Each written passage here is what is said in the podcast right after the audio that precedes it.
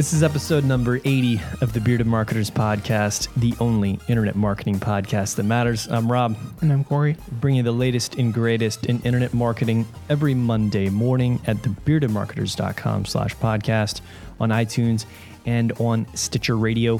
Before we get into the weekly podcast, we like to talk about what we're drinking to get into the mood to bring you the latest and greatest. So, my friend, what are you doing? Today I'm doing Glenfiddich 15 double and eight. How about yourself? That's very manly drink. I'm going to do something close. I had to trim my beard, so I got to work on regrowing. Not quite as manly. There's a little bit of other things in mind, but I'm doing an old fashioned okay. with Knob Creek. All right, so let's, well, I guess, just jump right straight into it. I mean, Okay. what are we doing?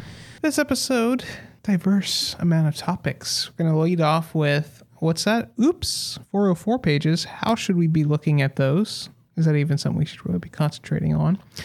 Looking at the different ways in which you need to construct and look at your web pages. Tag management? Wait, as a marketer, why should I even care about that? Oh, well, will let you know about the deets on why you should care. Negative SEO? Should you be spending your time on that as a company? And then last but not least, what is Google doing in Mountain View? What are the crazy things that they have brewing up that we need to be paying attention to as online businesses? So let's go ahead and get started. 404 pages. What is the deal with oops and how should we be better handling that? This is coming straight from an article from our sort of friends slash acquaintances over at Marketing Experiments.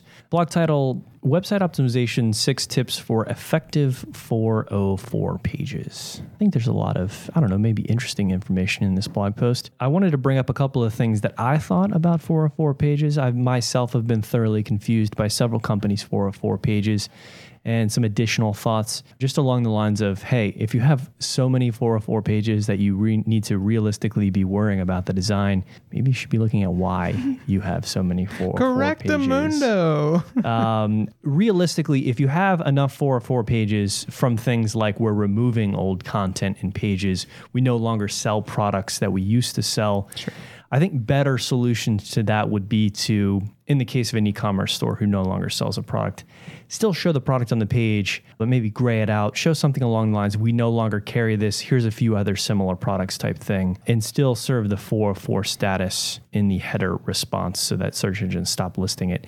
This is, you know, if you're unfamiliar with what that really means, Google it and get a little bit more information about what a 404 really means. Which actually, now that I think about it, maybe I need to back up. What is a 404 Maybe. page? Maybe some of the people aren't technically minded and know what that means. So, a 404 page is a page that you get to typically on a website because you've entered a URL that isn't valid. So, if you go to google.com slash I made this up, you'll likely see a 404. This page is broken. How did you get here? Maybe try going here to find a real page. This isn't a valid website URL. So that's what a 404 page is. So a lot of big websites like to do custom designs on their 404 pages and get a little fancy, trying to divert people to the right location. So I talked a little bit about that e-commerce example. But in this blog post in particular, which again we will tweet out, there are some mainstream sites displayed on here who have sort of interesting 404 pages, as I would, I guess, put it. A couple of them I think go too far, and this is something that I run into a lot with 404 pages. If I have to look at your page for more than 10 seconds to realize that it's a broken page, a 404 page, then that's a problem, I think. Right. Your 404 page should very clearly and most prominently say that this is a broken page. This is a broken URL. Sure. Oftentimes, there's a couple examples in here. There's Cake Sweet Cake, I think, is an example. I think that page, again, we'll tweet this out. That one in particular, I think, is is too much. It looks too much like a normal content page. If I don't mm-hmm. read that one headline, it seems like a normal page on the website. That is something you need to stay away from doing. It needs to be very clear, first and foremost, this is a broken page, and then maybe try to help people get to the correct page. There's also an example, I think this is from like Lego or something like that, where it's a very cute guy with a disconnected plug or whatever. Right. Again, though, I think the issue there is I, I don't initially know that this is a broken page. Mm-hmm. So first and foremost, you know, I don't want to spend too much time on this. I don't think this is a massive issue. At least shouldn't and hopefully isn't in your company. Mm. Again, if you have a lot of 404 pages, step one, find out why that is. Why do you have a bunch of broken pages or links out there? Did you send an email out with the wrong link? I've never done that before.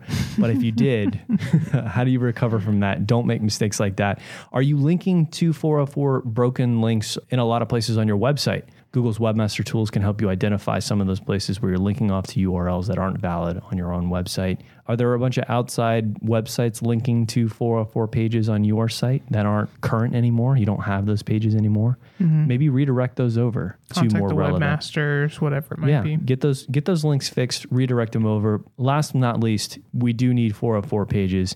If you're gonna custom design one, make it very clear that it is an error page. And then I think probably the best would be to do some sort of search box on there. I don't think there's too much that needs to be thrown in on this and, and thought about, but just some interesting little insights I found because I came across this article and it got me thinking. Any thoughts you have? I would also think about how can you intelligently handle that 404 process. So a lot of people take the approach of let's show a 404 page, very static, very hard stop in the user journey. But if you are one that is in the e-commerce space or really any sort of website, most sites out there in general have a hierarchy of content. You know, we have particular products, we even might have subcategory of products. You can use an aquarium site as an example. They might have a tank section, they might ha- then have freshwater, saltwater, or filters or things of that nature. And depending on where the 404 is coming into, we might know the type of category that people are trying to get into or where that product is nested or that content. And it might be a better experience to go ahead and throw them up one level. Hey, we don't have this content. Here's the content that you might be interested in looking at, or just going ahead and throwing them into a general categories page. It's unideal because it's, again, not serving at the product that they intended to. But even in the case of search, you're trying to rely on people knowing what they're looking for that's going to match what our search results are and things of that nature. So you might have a better opportunity for success thinking about with our 404 pages or people looking for content that is no longer on our site or doesn't exist, can we ascertain something from where they're trying to get to and go ahead and send them there? And is that a better experience for them instead of just having a hard stop page? So think through first, as Rob said, Yeah. why are your errors happening? But two, is there a better way to handle those? And the fact of let's not just have a visual treatment of that, but do we need to have a search box? Or is there something about the URL coming in that we can understand where they're trying to get to and at least get them part of the way there. The person that started this whole trend, I think was Twitter with their fail whale treatment. that's kind of kicked off the, you know, let's make these very ornate and marketable 404 In, in their case, I think it was like a server error page, which is like Ah. 500 or something. Yeah, but I think they got the popularity started because their site failed so often. Ruby on Rails for you over Right. there. There's a knock on that. Um, I think all, again, all, all good points you had. You know, I don't want to spend too much time on this. I don't actually personally have custom 404 pages on any of the websites that I manage. I like to keep them tight. If I have 404s, I fix them Right. so I don't spend too much time dealing with that. But I know a lot of websites it can get a little crazy, and if you're still serving up a, a static 404 that just says error, you know maybe there's a little bit to be gained by trying to do a little bit of a custom one and, Sure. and spruce it up and get people going in the right direction. So enough on that. Let's talk about Crazy Egg and their ideal landing page. Seven steps to look at constructing a page. We're actually not going to talk about seven because some of them are very good. But that article was seven step guide to creating a mind reading landing page. And the goal of this article was to walk people down how do we construct web pages that when someone lands on here, I'm essentially reading their mind's eye and answering all the ah. concerns and questions they have to eventually leading them to at the end of the page going, oh, psh, yeah, I'm going to buy this or do this because they've quelled all my concerns. That was an interesting article to think through. What are some of the aspects in which you need to dissect your page and how you construct it? And I thought some of them were worthwhile mentioning. And we're not going to go into all seven. You should definitely read the article, which, as Rob said, we'll tweet out. But first, understanding, and I think this is really marketing 101 in my opinion, but understanding the persona of who people are that are coming here but also what is your persona? How is your voice that you're going to communicate to the customer? Is that going to be a good fit for your target demographic for that channel or how those people are coming into your site?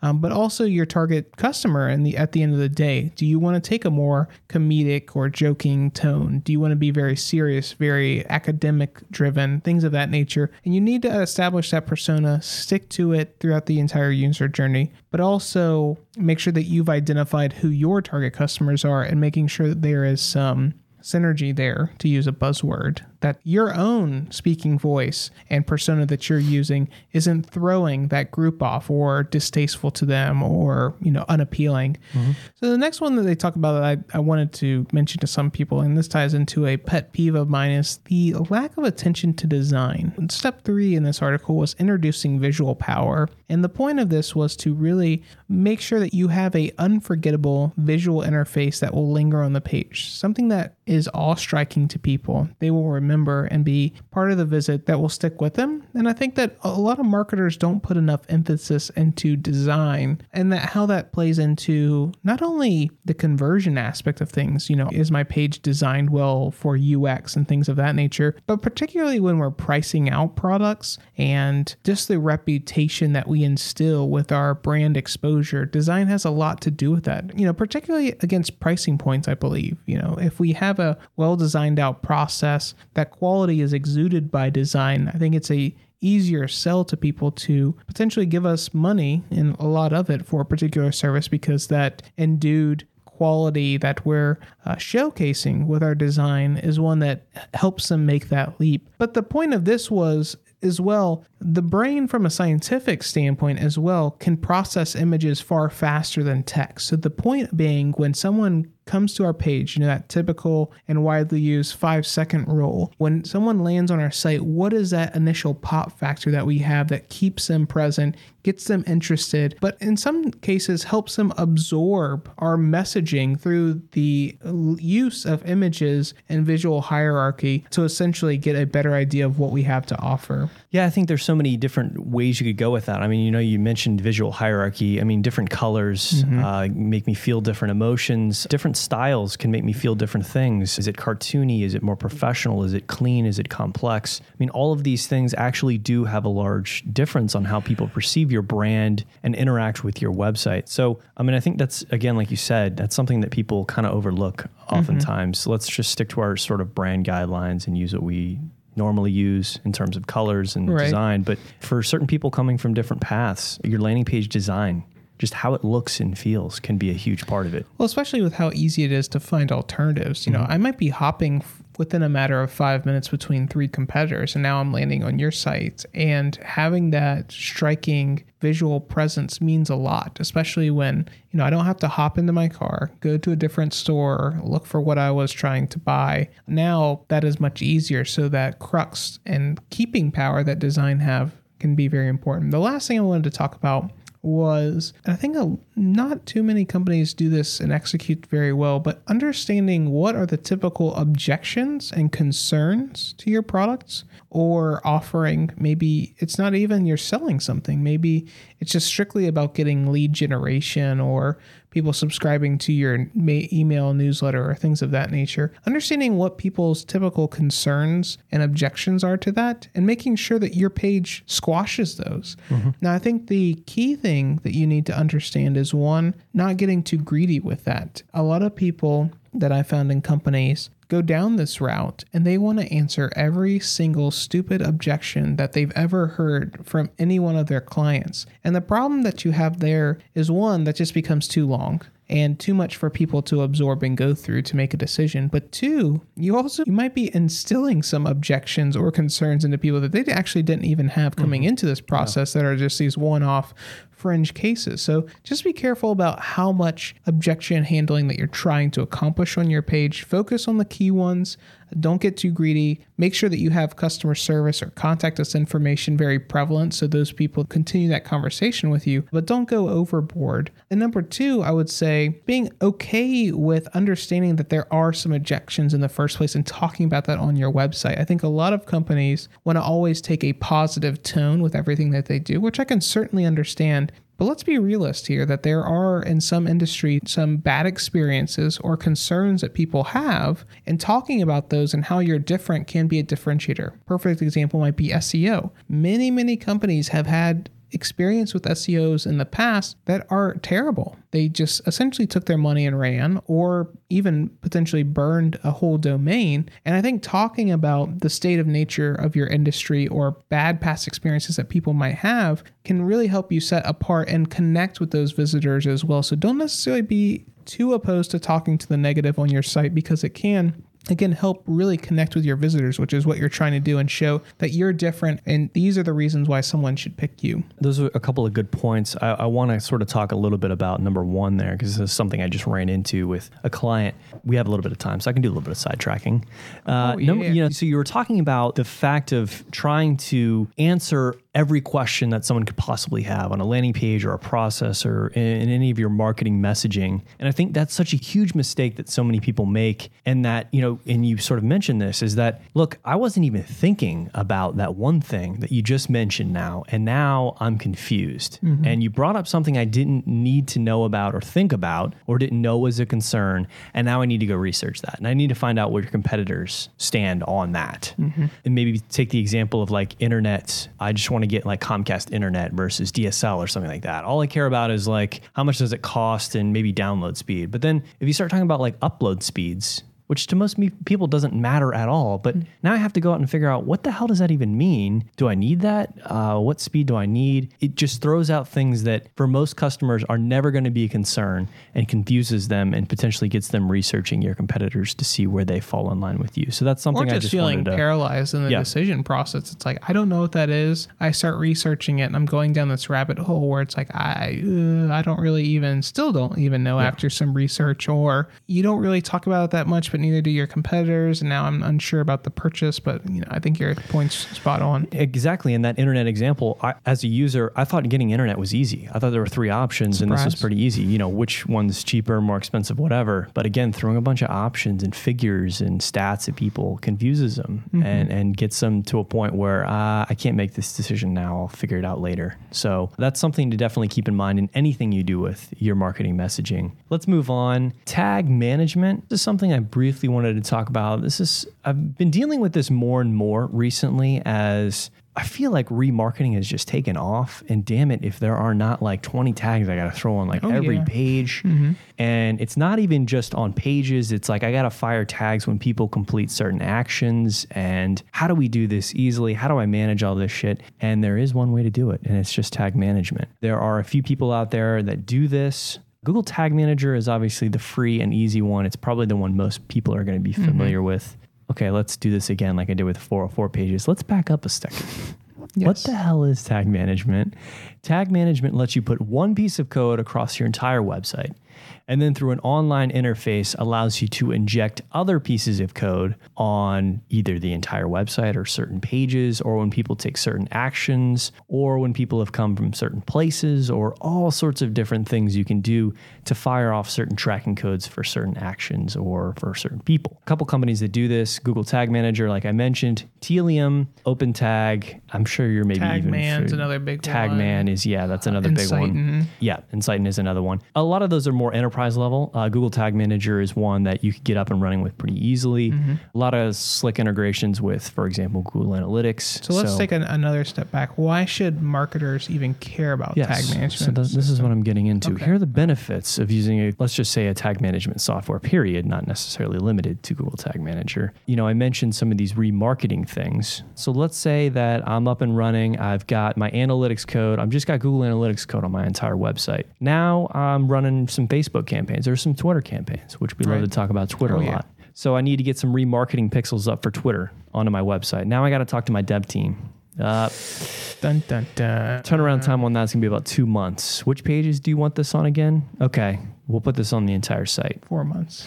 Oh, Twitter's got a new feature now. Or I want to target people who did a certain action. Now I got to go through this entire dev cycle again of getting them to put the pixel on this certain page. Oh, come to find out they put it on the wrong page. So now I'm totally screwed. And this list that needs to be all over and done again. So that's the sort of thing you can get around by using a tag management software. You, the marketer, can be in total control of when and where we fire these pixels. A lot of these things are kind of easy to use. You can say, I want to fire pixels when people complete certain actions or visit certain sections of my website. Mm-hmm. So let's say I'm an e-commerce company and I want to target people who have viewed into your your aquarium example, which you've used. That I, I want to target people who have viewed saltwater aquarium section on my site. So if the URL contains saltwater, then I want to target those people and I'm going to put these different codes on those people, these remarketing pixels or mm-hmm. these AdRoll pixels or whatever it is I want to do. So that's, I think, a pretty simple example that I think most people can. Sounds very complex, understand. but at the end of the day, it's a lot simpler mm-hmm. than actually ha- hard coding. And I think you know to clarify some of that, you know, as someone that works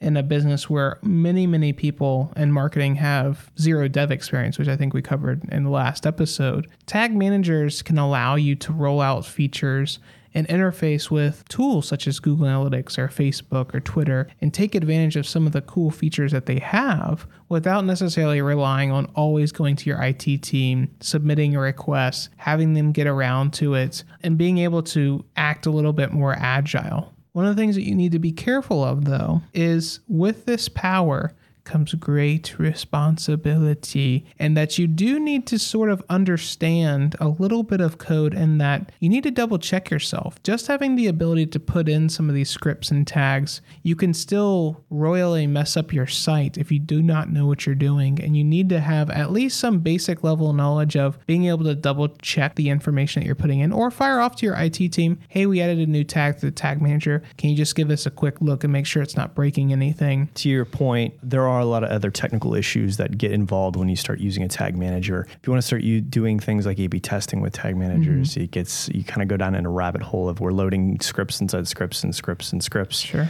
Uh, so you do run into some issues, and yes, you do need to be somewhat technically minded. But I think for a lot of the things that a lot of marketers would need to mm-hmm. be doing, pretty straightforward in terms of like, hey, I want to fire this conversion pixel when people see this certain page. Mm-hmm. Some of those things are pretty easy to get up and running with, especially like a Google Tag Manager. It's pretty straightforward, but at the same time, you can get incredibly complex with some of the things you want to do. So I just wanted to mention tag management as a concept on the mm-hmm. podcast. You maybe there are some people out there who aren't quite familiar with it yet and have 20 pieces of code snippets at the bottom of some of their pages and they've forgotten which pages or where. It also affords another opportunity to sort of put all of those things in one place and you can very easily understand. Well, and to that stuff point, I think this is actually one that bears mentioning. At least with Google Tag Manager, you can actually make notes about certain things Mm-hmm. that you add to the site. So I think one of the nice things about it is if you have an auditing process, you know, we we try to keep our sites as minimal as possible. We want those page speeds up because that's important to search engines and our users. When you're going through all the JavaScript that's on your site every three to six months, you can look through your tag management software and say, oh, we added for this that person's no longer an affiliate or we're not actually even using that tool anymore. Let's go ahead and remove that and keep our site as fast and as flexible as possible. So that's another, you know, pro where you don't necessarily have to rely on IT going in and removing things, uh, but also remembering why you even added it in the first place. So again, at the end of the day, it allows marketers some more agility, not having to feel so handcuffed by IT when they want to put up a new tracker or try a new feature. You know, tag management might allow them the opportunity to same day or within the same week get up and going. Last thing we're going to chat about before we get into Google Corner is negative SEO. I know you've had some experience in this. And just to set the stage, what we're talking about here is there's this concept of SEO which is you know trying to get your site to rank better organically. But there are the efforts to which you try to increase that ranking by going out and maybe acquiring some more links or generating some new content. Maybe it's overhauling your meta information on your site or your URL structure. There's a lot of different what we would call positive SEO efforts.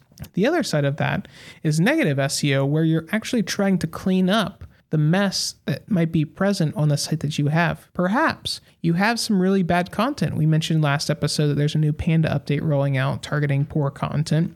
Maybe you want to start analyzing the content that you have out there, removing the crap content, which then you might need to look at your 404 pages. Or, you know, maybe you have some bad links out there. There are some updates and algorithms within Google that specifically look at your link quality. So there is this concept of negative SEO that instead of going out and acquiring new things like links or generating content, that you're going through and cleaning up or maybe even removing some of the assets that your company has out there to increase your SEO. So want to talk about with you particularly because I know you have a lot of experience. And this was prompted by a Search Engine Land article, which we'll tweet out. I don't think we'll spend much time really even looking at it. They kind of explain what negative SEO is, which we talked about. And really the, the article centers around the big push for negative SEO was Google's rollout of the Penguin update, which really was targeting poor link building practices that webmasters were using to manipulate search results to get their sites ranking higher. So that's really what spurred a lot of this on and what Search Engine Land really talks about and is a focus for a lot of people for negative SEO. There is the content side of things now that Panda has continued to mature and Google has been paying more attention to is your content actually really worthwhile? Is there a discussion about it or is it just a rehash of what's already out there on the net? Content is now becoming more of a consideration of do we actually want that content on our site or does it present a risk? But open it up to you. You know, what have your experiences been with negative SEO? Is it actually worth people's time to start going down that route or looking at it? Or is maybe their time better spent generating out that new content and trying to get more links? That's a tough one, really.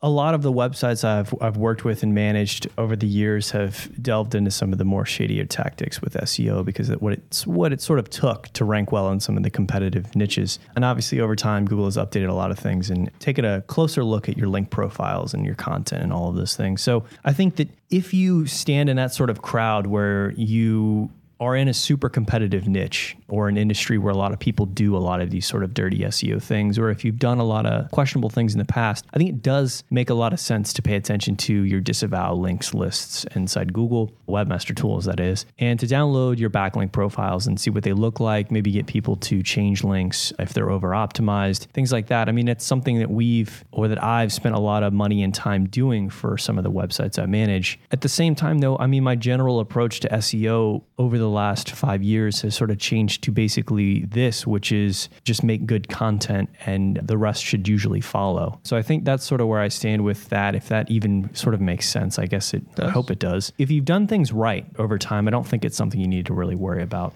So I guess first step for people needs to be assess where you're at. You Yeah. know, if you're potentially some people are really new to this space, they're fresh out of college or they're new to the marketing scene, and this has been SEO is something that you are put in charge of. If this is an old site or an older business, you need to really assess mm-hmm. what's happened before I got here. The problem with the internet, you don't get to start with a clean slate. And so if there's been some efforts in the past that have led to some not above board tactics, then you really need to start to address those. And the problem that those present is a lot of people didn't know what they were getting into. They were approached by, this is in air quotes, SEO companies, we'll help you rank well. And those firms that people trusted and thought were SEO experts were taking these very shady tactics that are costing businesses now. At the time, that was bread and butter. You know, they saw results, they were skyrocketing into the rankings. Well, now the justice police is coming around and you're starting to pay dearly for it. So if you are new to a company or you really haven't done much research in where your SEO sits, you need to really assess where is our content at, where are our links, and what does our picture look like. But to Rob's point, if you're starting with something fresh or you've already done that research, negative SEO is probably not something you need to really pay attention to. As long as you're keeping up with the updates that Google has and you're falling in line with those, then your time is probably better spent to continue to do things well, invest into great content, talk with those webmasters, get those great links out there. But first step is really just assess where you're at. But negative SEO might be something that you really need to concentrate on. All right, last not least, some Google updates, Google Corner. What are we talking about this week? All right, so for Google Corner, let's wrap it up with Mountain View. We were just talking about Google, but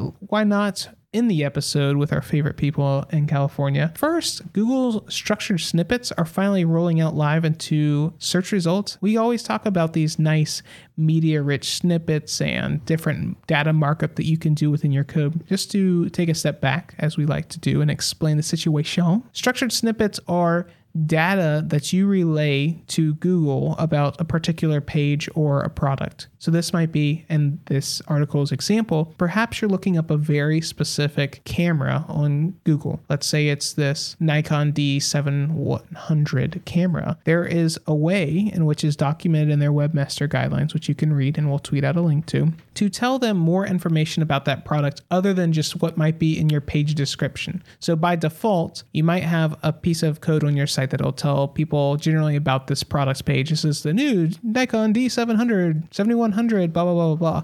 The structured snippets allow you to give very specific and structured data based on the product or the page that people are going to. So in this example, not only is Google pulling in all that information, but there are specific bullet points about what the sensor is, the focal length, battery life, or things of that nature. Now, this is a very, very small change, but I do think that in particular niches, this could actually be a great differentiator for many sites because it helps people make decisions quicker, but also, and this is potentially ripe for abuse, you can start introducing some slight value proposition elements directly within your search engine results on why people might want to come in and shop with you, potentially looking at putting in shipping information within some of these structured snippets or sale information or, or, things of that nature can really help you stand out in search engine results pages. So you really need to pay attention to this. It will take a little bit of dev work, maybe something you could automate within tag management, perhaps. But it is something really neat that Google is bringing to the table and, and it's worth a check out. Two other things on the legal side of things Germany's justice system has started the process in arbitrating more transparency in Google's algorithm. Basically, what they've come out and said is Google controls so much of the commerce within this country we need some better clarity on what determinations it makes to put companies where in its search engine because it has such an effect on our economy, particularly obviously on the online side of things, which is going to be interesting to see what comes out of that. I mean, what people fail to realize is yes, Google is very secretive about their algorithm. You know, we get these updates and people bitch about, I don't really know what they're weighting anymore or everything's changed. The problem that Google's faced with more transparency is also allows people that have nefarious reasons to dupe their system and squash your business to know how to do that easier. They mm-hmm. know those secrets. And so there is this give and take with transparency in that, yes, it might make you feel easier, but it also might make your life even more difficult with people that take shady tactics to get to where they need to be and essentially start wiping you off the face of the keywords that you know and love. So just keep that in mind. It'll be interesting to see what comes out of that. The EU's kind of crazy on some of that stuff, but uh, it is an interesting case. And then lastly, it seems like this European Union discussion about the right to be forgotten, which has surfaced here and there uh, at different points. Uh, just to refresh you, there was a ruling back in the day where people should be able to submit to Google and have their information removed. There's a lot of caveats with it, but it appears that because of multiple differing rulings within the EU, that legislation is currently dead in the water. So again, we'll we'll be interested to see how that all plays out. This concept of privacy and individuality and and things of that nature. But uh, so some interesting things brewing on the Google side of things. But definitely, we talked a lot about the legal side of things. But check out structured snippets. It might be a great fit for your business and can, again, the reason why we talk about these things is to help you stay on the competitive edge. These mm-hmm. are things that are fresh out of the gate and can help you stay ahead of your competitors. So definitely take a look at it. I think a lot of businesses could take advantage of that. That's going to do it for us for this episode. Thank you so much for your time. I enjoyed myself. I enjoyed myself thoroughly. And I know all the listeners out there did too. Right. And so, one of the things that we'd like to ask of you is two things. One, leave a rating on iTunes or Stitcher or whatever channel you found us on. Also, share with a friend, a colleague, or as Rob would like to say, a lover, perhaps. If you have feedback for the show, whether that is great job, guys, or I have an idea for the show, you guys are pretty smart, but you didn't think about this, let us know. You can reach us at thebeardmarketers.com slash contact. Twitter, we're very active there, or you can even call us at 904 270 9603. Leave a message at the Beard Marketers crises hotline, and Rob will answer day or night. I only take compliments on that line. you can also text it if you're averse to talking, which we can understand. You can also feel free to reach out to us if you're struggling with something. We have a lot of experience in the industry, which hopefully we communicate on this show. Uh, but even if we don't know the answer to, we certainly have quite a few contacts, so we can put you in contact with someone that can. Thank you again so much for your time, and we'll talk to you next week. You.